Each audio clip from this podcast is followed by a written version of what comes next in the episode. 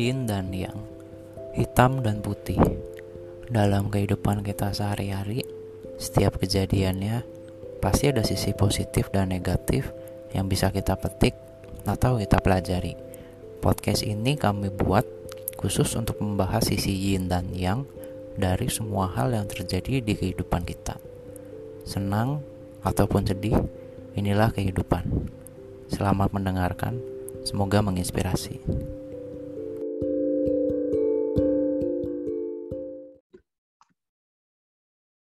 Oke, selamat malam guys. Terima kasih udah mau ngedengerin podcast gue lagi. Dan ini berhubung udah episode kedua, udah minggu kedua, uh, tentunya podcast gue ini udah ada namanya. Jadi podcast gue ini namanya adalah Yin dan Yang. Nah, kenapa podcast gue gue namain Yin dan Yang? Ya nantilah gue edit supaya di video ini di introduction-nya tuh gue kasih penjelasan dulu kenapa namanya Yin dan Yang ya. Oke, langsung aja, gak pakai berlama-lama lagi. Untuk episode kedua ini uh, eh, gue sama Mas Nabil uh, si Ebetnya lagi ada gangguan, Ebet sama Ambadanya lagi ada gangguan, jadi di minggu ini gue sama Mas Nabil aja. Dan untuk podcast episode kedua ini luar biasa kita ada bintang tamu. Ini lumayan nyolot nih ya. Kita baru episode kedua tapi udah berani-beraninya ngundang bintang tamu. Langsung aja silakan Bapak yang terhormat. Oh ini sampai mau minum sampai nggak jadi. Silakan iya. perkenalkan diri dulu Pak. Namanya siapa Pak?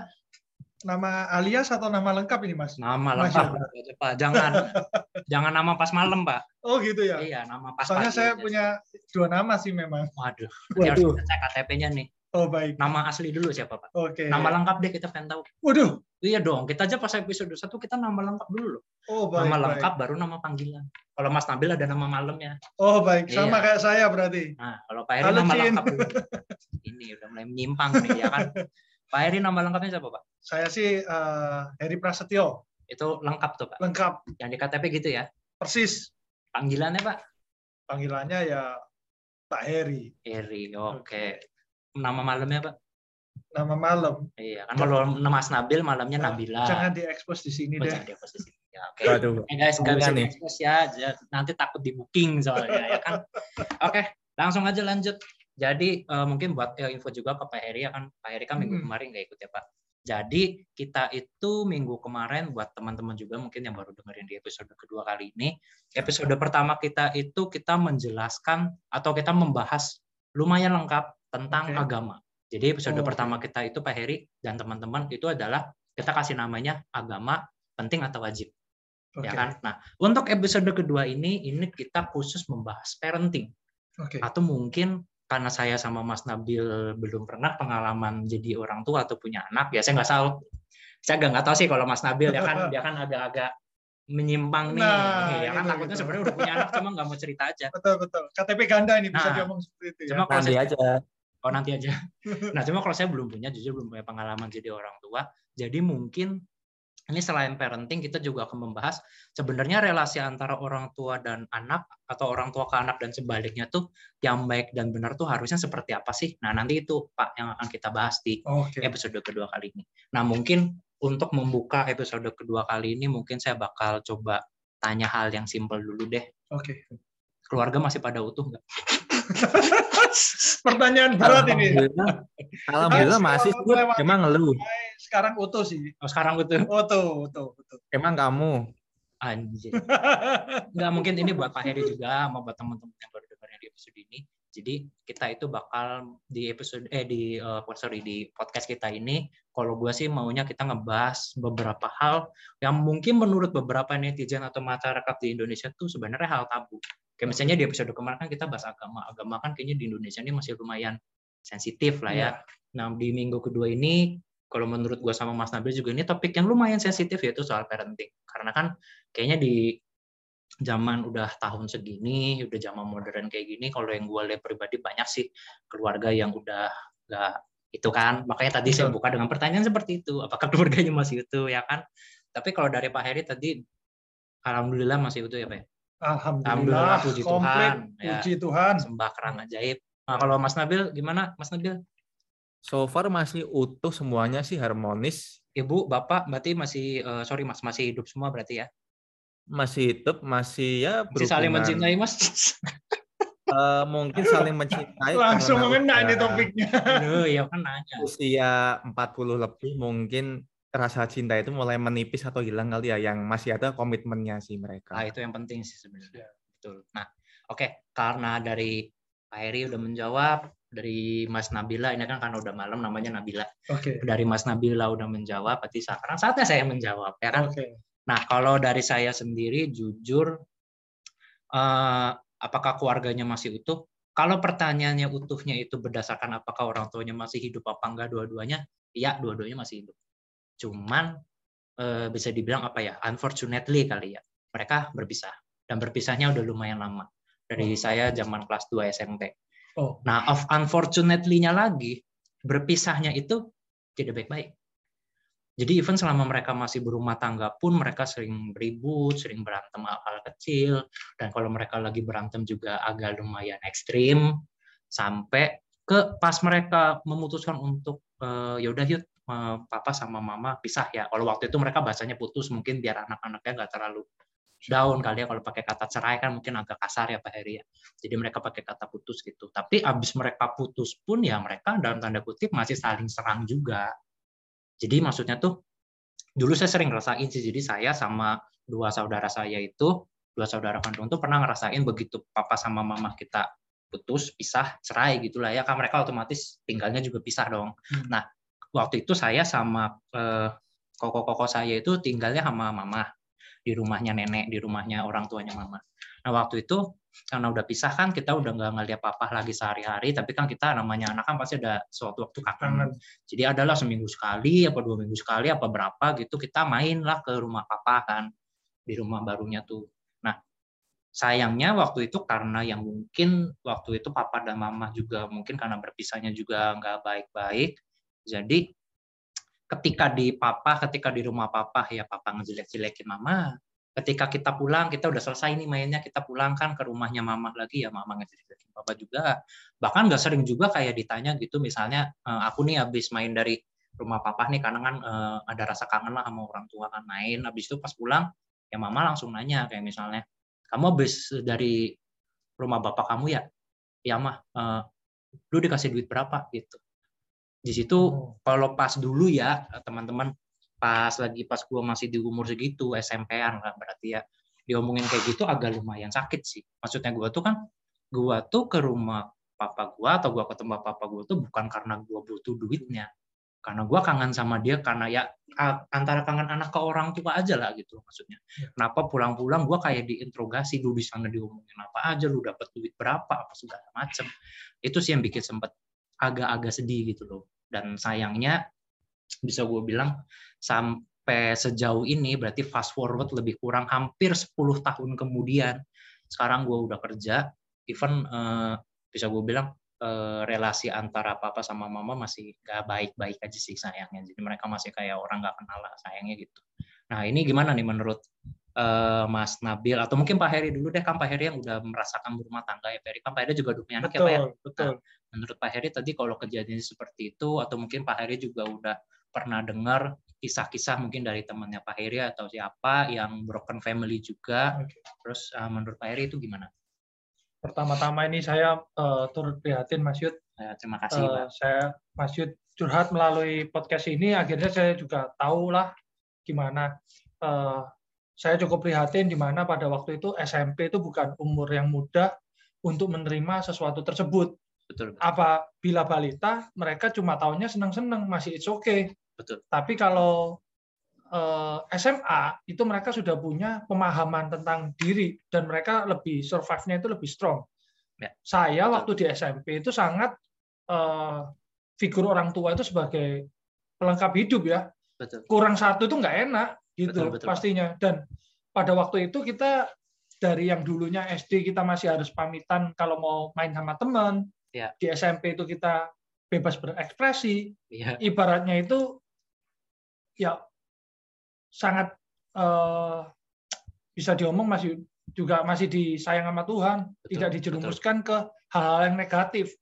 Soalnya ketika ya. orang tuh udah depres, apalagi SMP itu pemikirannya masih cekak banget dikit-dikit mau bawaannya berantem tanpa mikir panjang kayak gitu sih. Perawan lah Pak ya. Perawan sekali. Ya, ya. Nah, kemudian kalau soal cerita soal rumah tangga, saya juga hmm. pernah uh, Saya kebetulan saat ini sudah 10 eh 11 tahun menikah dengan istri saya sih. Oh, Oke, udah Nah, lama ya, Pak ya? Lumayan Sudah ya. lama. Kok nggak bisa? Kenapa? Masih nyambung. Kenapa? Kenapa? Nggak bisa ya, masih nyambung, Pak. Eh, an- Anda Ya nih, on off on off gitu. Tapi komitmennya tetap dijaga. Widih. Kalau pisah-pisah sempat sih, tapi kita eh, putuskan kita nggak pakai eh, jalur resmi ya. Jadi kalau break Oh. dia pulang ke rumah orang tua beberapa bulan gitu nanti ya saling introspeksi diri. Ya, Ya, ya, akhirnya ya. saya jemput pulang. Saya sih yang banyak kalah sih. Nah, wajar, Pak. Ya kan namanya perempuan. Awalnya dulu sih saya eh, ketika ada keluarga kecil ini, Ya. ketika temen ngejak main ataupun Nah. apa sampai larut malam saya ikut. Jos ya, Pak Asik. ya? Iya. Iya. Mau main biliar, mau Hmm. nongkrong sambil ngebir ya kan. Nah. Nah, ujung-ujungnya pulang istri selalu ngomel-ngomel. Hmm. Tapi ketika istri dan anak nggak ada, itu rasanya kosong. Kayak Betul. orang kehilangan arah sih. Yang sa- Oh. anak saya yang merindukan saya biasanya kalau pulang nanyain bawa makanan apa Hmm. atau Hmm. wah papa capek enggak kayak gitu-gitu udah Hmm. nggak ada lagi di rumah. Saya sempat kosongnya kayak gitu. Oh. Waktu sama temen seneng. Pulang ke rumah itu sepinya udah nggak karuan. Hampa ya, Pak ya? Beneran. Jadi pas lagi nongkrong-nongkrongnya, lagi minum-minumnya, lagi have fun, have fun-nya mah, wah seneng gitu ya. Iya, Pas pulang, kosong. hampa aja gitu ya. Ya, kebayang Tapi sih. next-nya meskipun kita keluar di beberapa hari berikutnya itu ngefek sih. Oh, Ya. Ya, kesepian di dalam apa namanya? acara padahal udah semuanya udah happy, cerita-cerita happy tapi hmm, kita rasanya itu ketawanya nggak bisa lepas karena ada sesuatu yang hilang dari bagian hidup lah Oh, kayak gitu. dalam sekali luar biasa. Ini kalau dari Mas Nabila sendiri ini gimana nih? Anda tadi pertanyaannya agak lumayan nyolot juga ya untuk seseorang yang belum pernah ngerasain punya istri, punya anak, tapi pacarnya banyak. Ini Anda punya Anda punya eh, pendapat atau point of view apa nih soal hubungan antara orang tua sama anak harusnya yang baik dan benar tuh kayak apa sih, Mas? Eh, sebetulnya itu yang pertama-tama jangan ada dusta di antara kita ya Yud. Saya belum pernah pacaran nih sebenarnya. Ya cuman Ya. dekat aja dan banyak mempelajari sudut pandang orang yang sudah berkeluarga banyak sih terutama salah satunya dari Pak Heri kan barusan cerita sharing dan Ya, ya. mungkin itu bisa aku alamin juga Pak nanti ke depan kalau aku punya istri tapi kok istrinya pulang ke keluarga lagi ribut atau lagi misah gitu ya mungkin ya aku harus siap-siap juga sih nantinya. Kalau perihal Semoga tidak Oh, dialami orang- Mas Nabil. ya kita nggak tahu semua ya Pak ya, ya. Ya, apalagi kalau Anda kan Anda berencana punya istri tiga kan ya, Mas ya? ya, Kan di agama Anda kan boleh kan?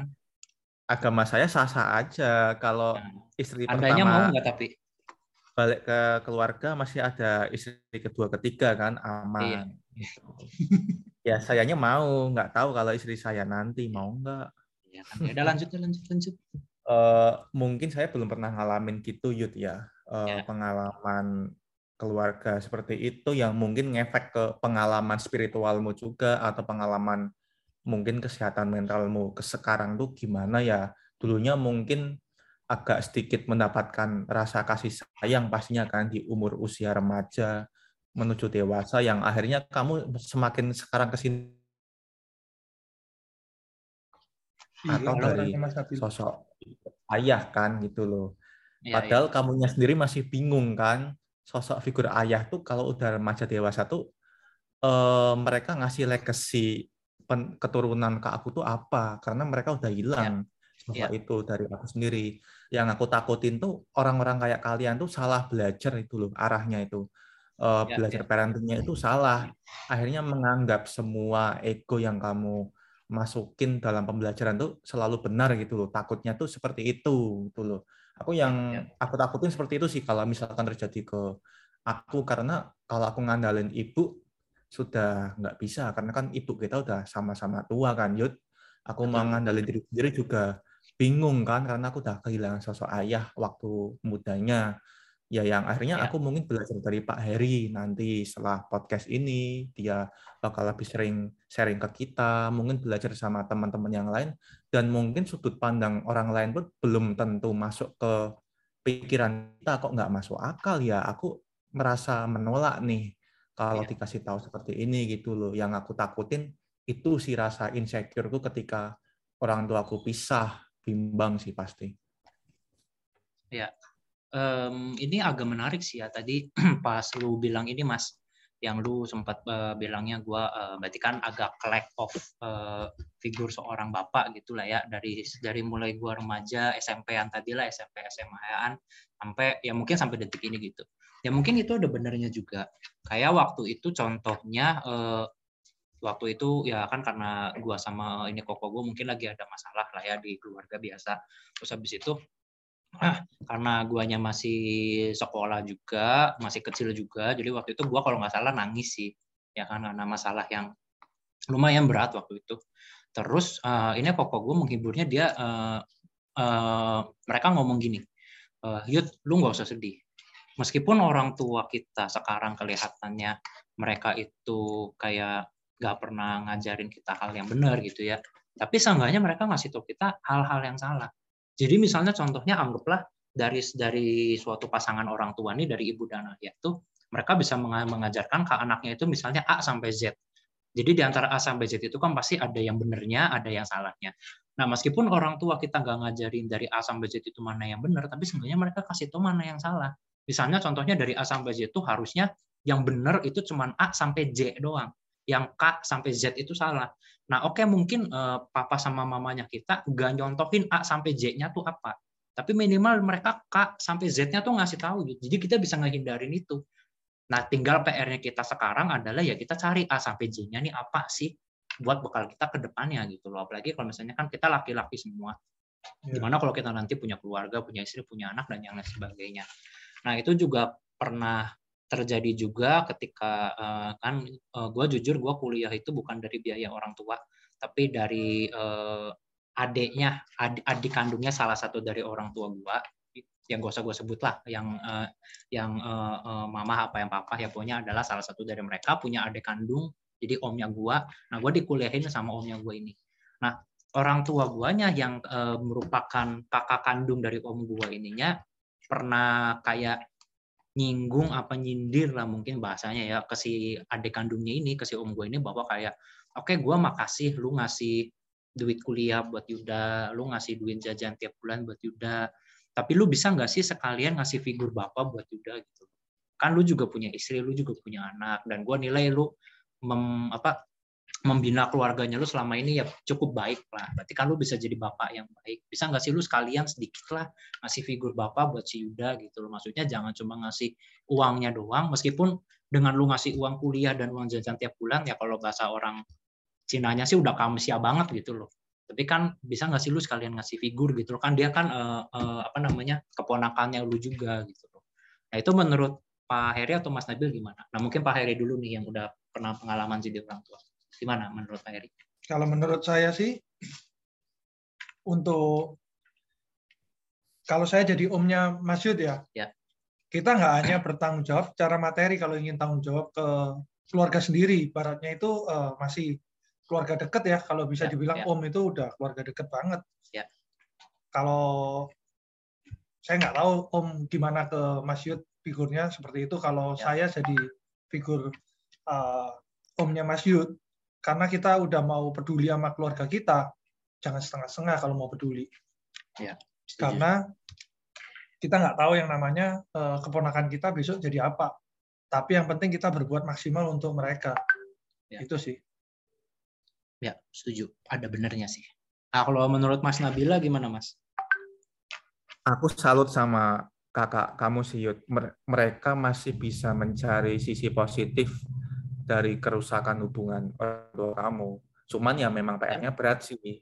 Kamu cari eh, jati dirinya agak susah karena kamu hanya tahunya salahnya. Ketika kamu mau ngambil positifnya, agak susah itu loh di filternya buat aku sih kayak gitu. betul. Terus kalau secara hubungan sama om sih, itu tergantung om kamu ya, karena kan nggak semua bisa dititik beratkan di om kamu. Mereka juga, dia juga punya keluarga, Yud, gitu loh. Itu jadi Ya, tanggung jawab yang besar juga buat beban kamu sih. Kamu ya, saran aku sih mungkin bisa mengambil sisi positif dalam dia memimpin keluarganya aja sih. Jangan Ya, ya. terlalu berharap oh itu om udah dititipin amanah nih kak ke aku lihat ibu untuk ngasih tahu kamu gimana berkeluarga ya itu mu- mungkin cuekin aja yang penting Ya, ya. kamu terus terus hidup aja lah seperti sekarang ini dan mungkin suatu saat nanti kalau kamu punya anak juga kamu bisa gantian bimbing anaknya om kamu ngasih jajan juga gitulah Ya, oke. Eh, setuju sih dan lumayan menarik ya poin yang untuk diangkatnya dan ya kalau dari gua pribadi sih jujur ada benernya sih yang tadi Pak Heri dan Mas Nabila sampaikan bahwa kalau dari kasus seperti itu dari gua sendiri pun jujur bingung ya karena di satu sisi ya yaitu tadi udah kamu siap banget lah udah makasih banget lah udah dibiayain kuliah udah dikasih jajan juga tiap bulan. Masa iya sih gue masih harus ibaratnya kayak nuntut lebih gitu loh dari om gue karena sementara kan dia juga ya gue tau lah dia sehari harinya sibuk ya kan. Di kantor juga dia biasanya berangkat pagi pulang malam berangkat pagi pulang malam. Nyampe rumah tuh cuma bisa mandi terus tidur mandi terus tidur. Kadang sabtu masuk ya kan jadi kan dia punya cuma punya waktu sama keluarganya cuma hari eh, minggu. Dan eh, sedikit fakta aja bahwa om gue ini punya anak perempuan semua. Berarti kan otomatis karena dia sebagai bapak dan kalau anak perempuan kan mungkin ya mungkin karena saya belum punya anak ya. Tapi by logic sih kalau buat saya yang namanya anak perempuan di zaman yang seperti sekarang ini lebih rawan ya Pak Heri ya kayaknya kalau punya anak perempuan. Jadi kan pasti dia memanfaatkan hari minggunya itu ya untuk parenting ke anak-anak perempuannya gitu Iya. loh jadi mungkin kalau kalau gue sih positif thinkingnya ya dia kehabisan waktu lah kalau dia harus nge-parenting gue juga nge-parenting koko-koko juga juga. Dia kapan punya waktu buat istirahatnya kapan punya waktu buat keluarganya. Tapi ya di apa namanya di satu sisi yang lain juga gue juga nggak bisa munafik ya gue juga perlu gitu loh. Karena bener kayak yang tadi Pak Hedi sama Mas Nabila bilang bahwa oke lah eh, eh, apa namanya hal-hal yang tadi di pointing sama koko-koko gue tuh bener bahwa orang tua gue itu seenggaknya mereka nunjukin yang salah. Tapi kan yang salah-salah ini kan nggak bisa gue contoh. Gue harus memperlakukan apalagi kalau nanti someday gue udah punya istri gue punya anak gue harus ngasih merekanya yang bener-benernya yang baiknya. Nah yang Iya. bener-benernya ini yang baik-baiknya ini apa? Mau gak mau gue harus scrapping sendiri nih. Tapi sih bisa gue bilang so far sih puji Tuhan banyak sih di zaman udah modern dan canggih kayak sekarang source-nya banyak sih buat memetik hal-hal positif seperti misalnya contoh hal-hal kecil aja. Kayak misalnya di di tempat kerja sekarang gue bisa kenal sama orang kayak Pak Heri sama ada beberapa teman kantor gue yang lain yang udah sudah berkeluarga sudah membina keluarga udah punya anak ada yang punya istri ada yang punya suami dan yang lain sebagainya. Gue bisa belajar banyak dari mereka. Gimana mereka bisa jadi parent-parent yang baik buat anak-anaknya bisa jadi pasangan yang baik untuk istri dan untuk suaminya. Itu itu bisa gue petik dan juga dari beberapa film kayak misalnya ada beberapa drama Korea atau mungkin ada film Hollywood gitu dan yang, yang dan yang lain-lainnya yang sekarang bisa kita tonton dengan amat sangat mudah di internet itu kan juga banyak yang mengajarkan ke ke kita value-value tentang salah satunya kan tentang kekeluargaan atau parenting kan nah itu sih menambahkan dikit ini Mas Yud. Bo- boleh silahkan Pak Kalau sumbernya dari beberapa media asing, ya harus difilter. Karena kadang-kadang oke. terlalu berlebihan sih efeknya. Karena nggak nggak banyak juga eh, banyak juga dari beberapa keluarga kalau saya liatin justru karena yang semula nggak apa-apa habis lihat yang ke Korea Koreaan gitu dan Jadi kenapa-napa sinetron ya? jadi kenapa-napa. Setuju. Nah, itu harus juga. fil- filternya harus benar-benar Ya, ya, ya, itu. ya, setuju. Ya itu berarti sih berarti intinya sama lah kayak kita ya berarti itu kan sama-sama seperti kalau ilmu umumnya kan apa yang kita lihat dari orang tua orang tua kita kan pasti ada baik buruknya yang Iya. buruknya ya jangan ditiru gitu kan tadi sama aja mungkin kalau di contoh yang tadi Pak Heri jelaskan once lu lagi mencoba mau petik ilmu atau sebenarnya mungkin kan tujuan utamanya Hmm. refreshing mungkin ya kalau lagi nonton betul. film tapi kan refreshing sekalian lu petik ilmu yang positif nah yang negatif negatifnya jangan gitu ya Pak Heri betul betul betul sih setuju oke eh, Aku ada tambahan, Yud. Boleh Eh, boleh. Silakan. Mungkin nantinya dalam prosesmu pencarian ilmu kayak gitu tuh jangan sampai kelak punya anak banyak atau baru lahir itu kamu kayak seolah-olah pingin balas dendam kayak oh anakku cowok nih gue cowok aja udah ditinggal bapak SMP SMA nggak apa-apa. Nah lu jangan sampai mengaplikasikan kondisi Ya. emosional itu ke anakmu seperti itu tuh paling bahaya. Karena kebanyakan kita nggak boleh munafik lah memang Ya, kita ya. sendiri kalau ditinggal someone spesial ya mungkin suatu saat kalau kita menemukan spesial yang lain lagi bisa jadi seperti itu. Tinggal kontrol emosi kita aja. Takutnya seperti itu sih. Nanti kayak anak kamu tuh ya udah mandiri aja. Orang bapak kerja dari malam terus berangkat subuh lagi kayak gitu. Dulu bapak baik-baik aja kok tanpa kakek. Nah itu yang paling jangan ya, sampai ya. terjadi sih. Ya. betul betul oke okay, uh, uh, eh, mungkin ini gue sekalian sedikit cerita. Mungkin sedikit aja ya sekalian closing karena kan uh, ini juga udah lumayan malam karena uh, kita kita juga sekarang mungkin ada yang punya acara lagi gini habis ini mungkin gue sekalian cerita dikit habis sekalian closing.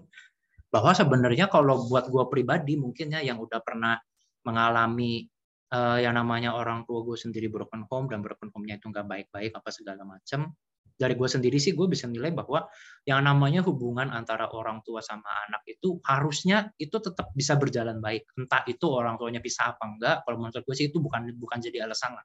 Apalagi di posisi gue sekarang sebagai anak kalau gue sih jujur meskipun oke okay lah bahasa kasar orang tua gue saling serang tapi gue tetap sayang sama mereka berdua. Hmm. gue tetap sayang sama mereka berdua gue tetap hormat sama mereka berdua. Dan kalau boleh jujur rasa sayang dan hormatnya antara ke papa sama ke mama besarannya sama gitu loh. Jadi gue nggak ngelihat masa lalu mereka, gue nggak ngelihat masalah mereka. Jadi mereka mau saling benci, mereka mau saling merendahkan, silahkan.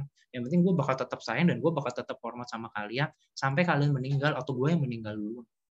Dan ini sedikit uh, apa ya fakta lah ya ini ini gue bukan nyombong gue bukan ria apa segala macam nggak ada niatan sama sekali ke sana bahwa apa yang gua omongin barusan itu itu nggak nggak nggak cuman gua omongin doang ini nggak cuman gua ngomongin ke Pak Heri ke Mas Nabil dan ke teman-teman yang dengerin tapi itu gua beneran beneran ngelakuin. Kayak kayak salah satu contohnya sekarang eh, ada salah satu lah dari papa sama mama ada yang tinggal sama gua.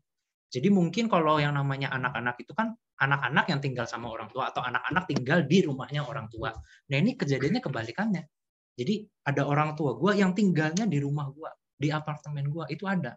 Dan yang tiap bulan kalau misalnya gue ada rezeki lebih entah itu dari kantor atau dari mana pun gue kasih bulanan ke mereka. Gue juga kasih bulanan ke orang tua gue yang gak tinggal bareng sama gue kalau dianya membutuhkan. Jadi maksud gue tuh mungkin sekalian pesan juga untuk eh, teman-teman uh, di luar sana mungkin yang mengalami kejadian yang mungkin bisa dibilang pahit atau tidak menguntungkan seperti gue atau bala mungkin ada yang opportunity mengalami lebih parah bisa gue bilang kalau bisa sih itu jangan dijadikan kayak alasan atau batu sandungan untuk kalian tidak sayang sama tidak hormat sama orang tua kalian. Kalian itu wajib harus yang namanya sayang dan hormat sama orang tua kalian seperti apa pun seburuk apa pun orang tua kalian. Karena sebaik se, seburuk apa pun, sejelek apa pun atau mungkin bahasa lebih kasarnya lagi sebangsat apa pun orang tua kalian itu tetap orang tua kalian. Kalau ya, nggak ya, ada mereka nggak ada kalian dan gimana pun dulu ketika kalian lahir, ketika kalian kecil, mereka yang ngerawat kalian, mereka yang ngajarin kalian semuanya, mereka yang ngasih makan, ngasih tempat tinggal apa segala macam. Dan Setuju. kalian tidak pernah boleh melupakan itu. Meskipun at the end of the day atau end up-nya mereka berpisah, mereka boleh jadi mantan pasangan atau mantan suami atau mantan istri, tapi nggak ada yang namanya mantan bapak, mantan ibu itu nggak ada, mantan anak itu nggak ada. Jadi sampai kalian mati pun itu orang tua kalian dan kalian wajib wajib kalau kalian bisa kalian harus bahagia mereka dengan cara yang tentunya halal dan baik juga. Mungkin itu closing dari gue, dari Mas Nabil atau Pak Eri ada yang mau ditambahin mungkin? Dari Pak Eri dulu mungkin. Kalau dari saya sih, uh, saya cukup salut ya sama Mas Yud. Masih ya, tetap Pak. sampai saat ini masih bisa berpikiran positif. Padahal kalau kita tiap-tiap kita hanya menilai dari luarnya saja, ya. kita tidak tahu dalamnya, dan kita tidak pernah melewati juga badainya itu. Kita nggak akan pernah tahu. Tapi yang saya salut selalu berpikiran positif karena energi itu akan membuat kita semakin positif juga. Kalau kita selama di dalam hawa negatif, ya ujung-ujungnya nantinya kita luapkan ke teman, kita luapkan ke sosial, akhirnya betul betul. Yang rugi ya kita sendiri sih. Setuju. Orang hanya jadi pengamat seperti itu sih kalau dari saya. Setuju. Mas Nabila, silakan. Monggo Mas Nabila. Hmm. kalau menurutku sih ya sebenarnya aku bersyukur ya Yud, uh, kamu masih bisa hidup dengan kondisi posisi kamu masih bisa berpikir secara positif uh, menangani kasus kayak gini ya. Kamu masih bisa ngasih tahu ke kita, kamu masih bisa menghidupi dirimu sendiri bahkan keluarga karena di luar baktimu ke orang tua, kamu ternyata mampu kok menghidupi seorang ibu yang pasti ibumu juga membutuhkan kasih sayang karena dia single parent kan pasti. Betul, betul. Sedangkan bapak kamu kan entah di luar sana sudah berkeluarga atau punya anak, mereka udah hidup dengan bahagianya sendiri meskipun itu ibu ayah kandung kamu. Ya aku sih selalu bersyukur ya punya teman-teman kayak kalian dan Ya, masih bisa selalu ngasih impact positif ke aku, feedback positif negatif atau yang lebih membangun juga salah satunya seperti ini gitu loh. Ya semangat aja lah Yud, kalau kamu punya anak juga pasti pingin mempunyai model parenting yang lebih bagus daripada sekarang gitu. Ya, ya. Itu aja Mas Nabila. Itu aja. Oke, mungkin buat closingnya gue sekalian ngomong gini deh, gue jadi keinget sesuatu gara-gara tadi Pak Heri sama Mas Nabila pas closing ada something yang mengingatkan ya kan saya akan sesuatu. Jadi gue mungkin mau closing gini. Mungkin buat Pak Heri atau buat Mas Nabila atau buat teman-teman yang ngedengerin podcast ini yang mungkin belum pernah mengalami atau belum pernah melihat atau belum pernah ya belum pernah melihat, mendengar atau merasakan atau mengalami sendiri lah ya mungkin kejadian-kejadian yang tadi gua sharing, Pak Heri sharing atau Mas Nabil sharing, itu kalian tetap apa ya kalau bahasanya tetap kalau bisa sih wajib dan harus memetik sesuatu pelajaran positif sih dari ini karena yes. seperti pepatah bijak yang pernah gua sering sih sering banget gua baca dan sering banget gua jadi patokan dalam hidup adalah gini orang bodoh itu adalah orang yang nggak bisa belajar dari kesalahan dia orang yes. pinter itu adalah orang yang bisa belajar dari kesalahan dia. Yes. Tapi yang terakhir ini teman-teman, orang yang bijak itu adalah orang yang bisa belajar dari kesalahannya orang lain. Yes. Jadi dia nggak perlu ngalamin salah dulu, dia nggak perlu ngalamin down dulu. Begitu dia ngelihat misalnya di circle-nya dia, di teman dia, dia atau apa, ada yang ngalamin itu, dia bisa memetik something dari situ. Yes. Itu orang bijak. Dan gue berharap Pak Heri, Setuju. Mas Nabila, dan teman-teman yang ada di podcast ini adalah orang-orang bijak. Setuju guys? Setuju. Setuju. Oke, oke mungkin sekian aja podcast dari uh, gua Pak Heri dan Mas Nabila hari ini di episode kedua untuk membahas tentang parenting atau hubungan antara orang tua dan anak itu yang baik dan benar itu seperti apa. Tadi teman-teman udah dengerin penjelasan kita bertiga dan udah dengerin juga kesimpulannya dari kita bertiga itu harusnya seperti apa yang baik dan benar hubungan antara orang tua dan anak. Silakan kalian petik kesimpulan sendiri dan untuk menutup proses ini seperti biasa, gua Yuda pamit. Saya Heri. Uh, terima kasih atas undangannya. Sama-sama Pak Eri. Mas Nabila, terima ya. kasih. Terima kasih Yuda sama Pak Eri. Saya Nabila undur pamit. Oke, kita okay. juga semua pamit. Terima kasih guys dan selamat malam. Selamat malam.